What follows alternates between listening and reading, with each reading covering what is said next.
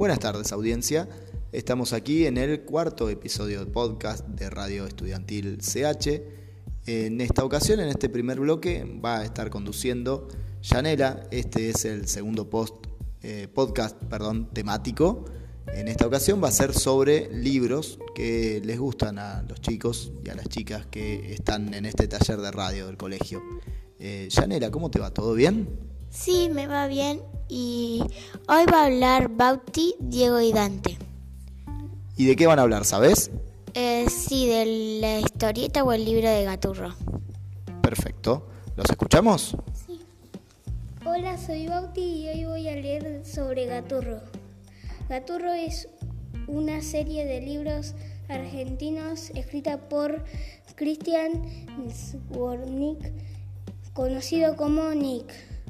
La serie cuenta con más de 50 libros entre historietas y, pequeños, y pequeñas novelas, una adaptación cinematográfica ha sido entrenada en septiembre del 2010 y un mundo virtual para niños llamado Mundo Gaturro ha sido lanzado también en el 2010, orado de una gata llamada Agata, pero esta no le presta atención. Hola, yo soy Diego y bueno, Gaturro es un gato marrón con ojos grandes y cachetes amarillos. La serie se trata de la vida de un gato del mismo, hombre, del mismo nombre que la serie, quien está perdidamente enamorado de una gata llamada Agatha, pero no le presta atención. El papá del dueño de Gaturro es un estereotipo de padre clase media, aunque agobiado por el trabajo intenta cumplir sus responsabilidades familiares. Su trato hacia, hacia Gaturro es como hacia otro hijo más. Siempre come demasiado y suele pasar la, mayor parte de su tiempo sentado en el sillón mirando televisión, teniendo, teniendo un marcador sobre, sobre voz. Hola, mi nombre es, es Dante y ya dijo Bautista que hoy les vamos a contar de Gaturro. El hijo menor de la familia y parece ser el único que trabaja a Gaturro como un más, una mascota. Es muy curioso y, y se apasiona por los videojuegos esta estaruda está dura a punto del conflicto con sustantes con su familia Gaturro in. La mamá es muy completa complacida y cariñosa, pero también Fibe está tota-, totalmente dedicada al hogar y su familia. estrés que acompaña con, combate haciendo gimnasia o entusiasmada con parafernalia. Es la abuela de, la, de a, Agustina, Agustina y la siguiente del papá. Si la familia no vive en la ciudad, pero los visitantes de vez en cuando hablan mucho. Bien, muchas gracias chicos. Contame, Yanela, ¿te gusta Gaturro al igual que los chicos? Sí, me gusta y me parece muy divertido. ¿Y qué es lo que te gusta? ¿Qué hace que esa historieta te guste? Para mí la verdad no es de mi agrado y no sé, si vos me contás por ahí quizás convences a la audiencia. Que lo que más me gusta es que Agatha ignora a Gaturro. Ah, y eso te gusta, te gusta ignorar a los gaturros. Sí. Bueno, muchas gracias.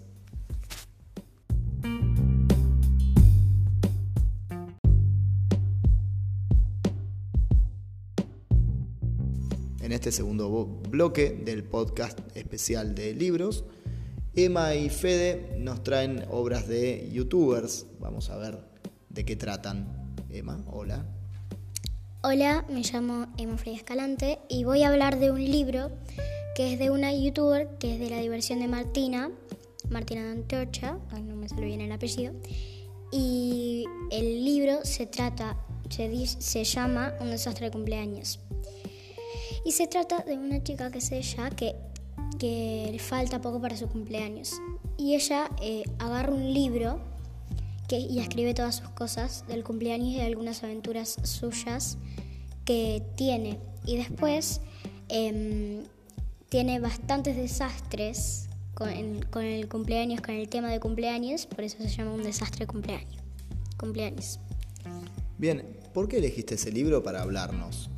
Porque ese libro me gusta mucho y tiene cosas como que, que no es, para mí, no es tan posible que te puedan pasar, pero si te pasan, bueno, no sé, te pasó, pero mm, no sé, ese libro me gusta mucho, con la fantasía también. Bueno, muchas gracias Emma por la recomendación. Ahora, Fede, ¿qué nos has traído? Es la primera vez que van a escuchar la voz de Fede en este podcast porque no había podido estar por diferentes razones. Hola, soy Federico Quisbie y hoy voy a hablar de un libro llamado Wigeta, que se trata de dos youtubers llamados Willy Reis y Vegeta que viven en el mundo que inventaron en sus videos, o sea, el pueblo que inventaron llamado pueblo, sus dos mascotas y el resto de mundos y fantasías que hay, con ellos que hay. Con ellos salen cada día por más aventuras y salvar su querido pueblo. Entre ellas están los gusanos guasones, una niña con un revólver y una pizzería de brujas que una vez envenenó a un rey. Por eso su deber es resolver todo lo que se les oponga. A mí me gustó porque pase lo que pase, siempre siguieron adelante sin importar cuál sea el reto. Bien, o sea que lo recomendás eh, como para quiénes, para qué edades lo recomendás, Fede. Lo recomiendo para cualquier edad porque no tiene nada de miedo, simplemente es aventura, diversión. Bueno, muchas gracias chicos, hasta la próxima.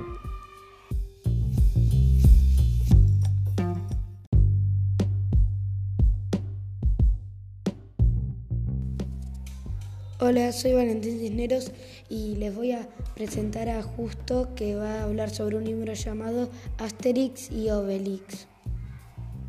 Asterix el Galo es una serie de historietas cómicas que se tratan de Asterix y Obelix, dos galos que viven en una aldea ficticia. Ellos suelen luchar contra el ejército romano para proteger su aldea. Sus creadores se llaman René Goscinny y Albert Uderzo. Asterix el Galo salió por primera vez en la revista Pilote en 29 de octubre de 1959. Bien, ¿por qué le elegiste justo?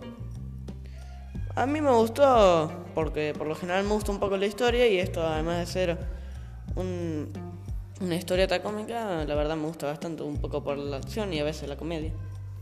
Bien, ¿alguno de ustedes la ha leído? No. Ninguno de los presentes la ha leído. Bueno, era una de las historietas que más leía yo cuando era chico hace ya como un millón de años. Eh, luego de la extinción de los dinosaurios y demás, más o menos, eh, unos años después, yo leía cuando tenía esa edad. Yo la leo porque mi papá me la recomendó y me la compró. Bien, muy buena elección. Fede, tu turno. Hola, yo soy Federico Quisbie y ahora voy a presentar a mi amigo Nacho Wilson con su libro Percy Jackson. Hola, soy Nacho.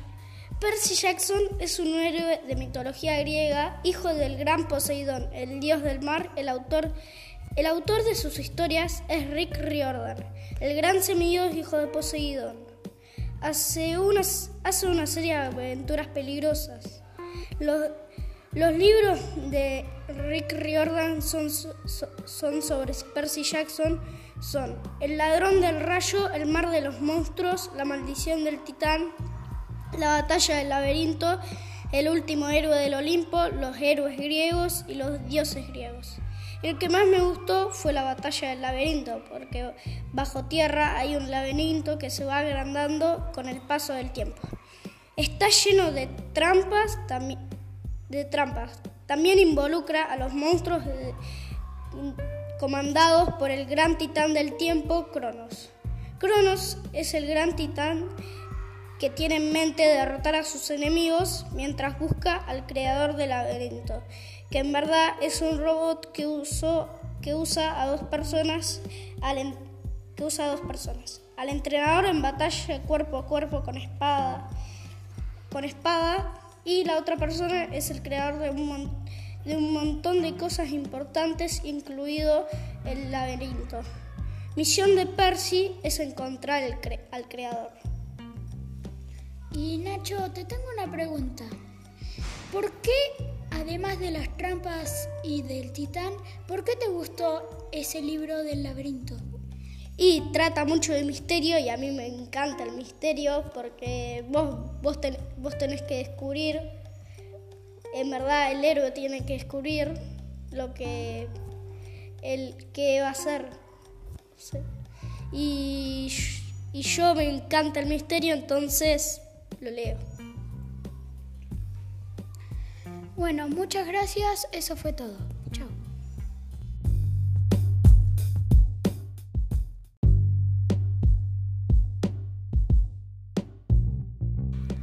Hola, yo soy Tiziano y este es el bloque de historias de fútbol.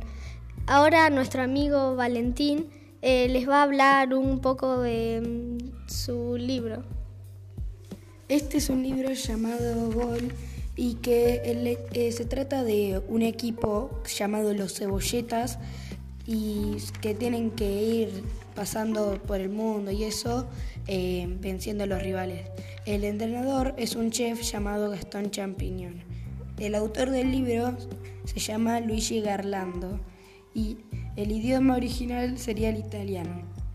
Su género es de colección, el subgénero de ficción y el protagonista se llama Tommy. Las coestrellas serían Dante y Espillo, amigos del corazón de Tommy. Los antagonistas serían Loris, Vlado, Duxio y Roger. Una pregunta, ¿por qué elegiste este libro? Y porque eh, me resultó atrapante este libro y eh, fue entretenido leerlo y como es una colección, yo ya cuando termino de leerlos eh, me compro otros y voy así hasta completar las colecciones. Muchas gracias. Ahora les pasamos con Bruno. Hola, mi nombre es Bruno y les voy a presentar a, una, a mi amigo Imanol que les va a contar sobre un libro que se llama Atajar a Pedro. Atajar a Pedro. Pedro es un gran arquero. Todos sus amigos confían en él. Sin embargo, sobre el final del campeonato, a Pedro se le escapa una pelota fundamental y su equipo pierde el torneo. Casi todos sus compañeros se enojan con Pedro por la pelota que ha perdido y muchos se burlan de él, tanto que Pedro pierde las ganas de jugar. Su padre y su amigo Flavio, preocupados, hacen todo lo posible para devolverle más que el deseo de ganar las ganas las ganas de jugar. Autor Marcus Paulo Eiffel. Ilustrador Michele La Coca. Nivel de lector a partir de 7 años, editorial SM. Una pregunta, ¿por qué elegiste este libro? Porque mi abuela me lo regaló y me gusta mucho. Este bloque fue un golazo.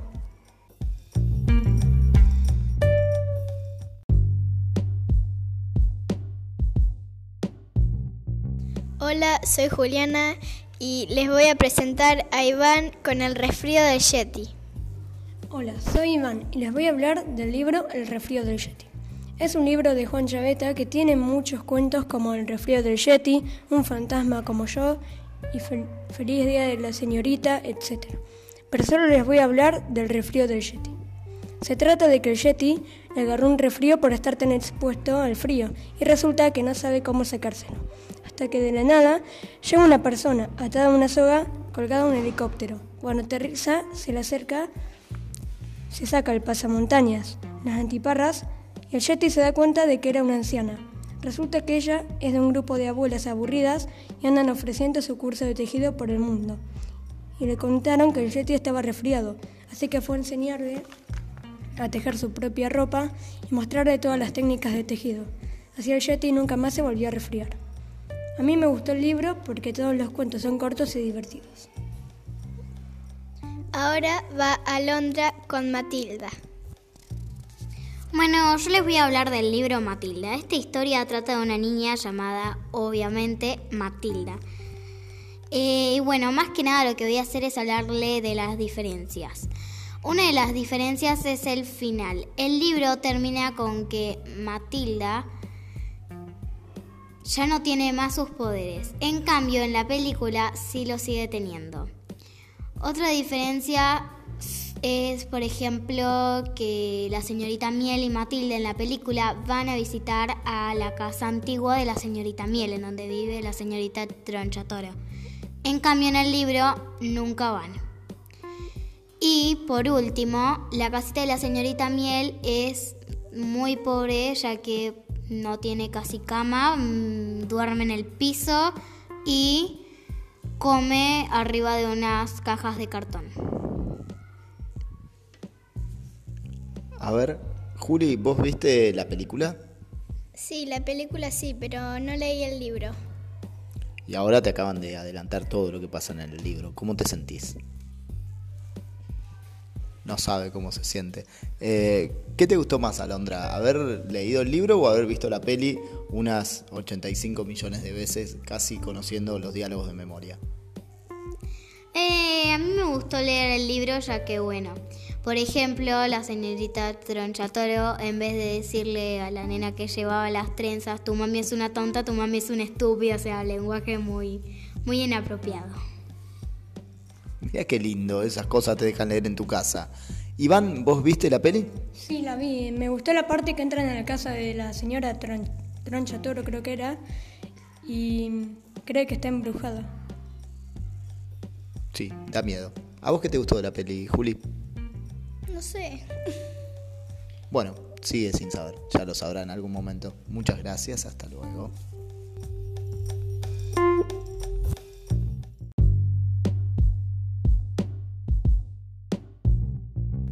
Bueno, para terminar esta presentación solo de libros en el día de hoy, tenemos a Facundo, a Andrés y a Tomás que se van a presentar cada uno a su turno y nos traen historias misteriosas, algunas con un toque de miedo bastante importante. Va a comenzar acá el amigo, preséntese primero.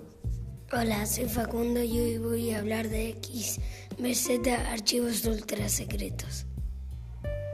Víctor Jiménez y Zapata son tres compañeros que deciden convertirse en investigadores para buscar explicaciones a los sucesos extraordinarios que los rodean.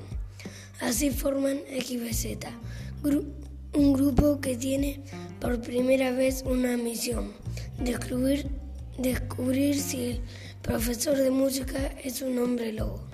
También descubren el esqueleto de la Tierra sufrirán la maldición del viejo de la plaza. Deberán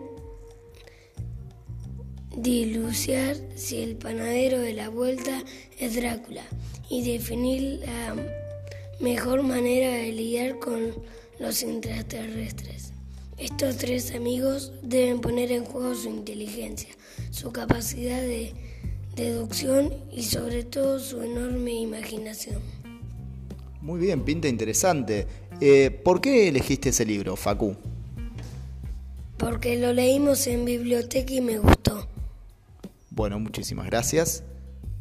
Andrés. Hola, soy Andrés y hoy les voy a hablar, hablar de Drácula. El conde, el, conde Juan Drácula es el, el, el protagonista de la novela del escritor irlandés Bram Stoker de 1897, que dio a, lugar a una larga lista de versiones de cine, cómics y teatro. Algunos aspectos del personaje están basados en Vlad Trace, el empalador príncipe de Valaquia del siglo XV. Se dice que Stoker fue un asesorado por, por eh, erudito en temas orientales en el húngaro Hermann Arminius Bambury, que se reunió algunas veces con el escritor para comentarle las peripecias del verdadero Drácula. Bien, ¿por qué elegiste este libro? A mí me gustan eh, este tipo de terror y eh, me gusta cómo, cómo, lo hizo, la película, todas esas cosas, el cómic. El teatro no leí, pero bueno, yo, yo digo que está bueno igual. Bien, muchas gracias Andrés. Eh, cerramos el bloque y el podcast con Tomás. Hola, me llamo Tomás. Hoy les contaré algo de información sobre el libro llamado La Noche de los Muertos. El autor es Ricardo Mariño. El libro fue publicado en 2001. Tiene 86 páginas. El libro se trata de terror. Ahora les leeré un resumen del libro. Un hombre conduce despreocupadamente por una ruta solitaria. En el asiento va Azul, su hija de nueve años. De pronto, el auto se queda sin combustible. Es de noche y no tienen más remedio que caminar en busca de ayuda. Finalmente encuentran una casa habitada por personas extrañas. Así empieza este, este misterio que requiere de lectores valientes. Bien, ¿por qué elegiste ese libro, Tomás? porque en la clase de prácticas de lenguaje teníamos que leer un libro de terror y me gustó este. Bueno, ¿lo recomendarías? Sí, mucho. Bueno, muchas gracias chicos y oyentes, espero que les hayan dado ganas de abrir un libro que nunca está de más. Muchas gracias y hasta la próxima.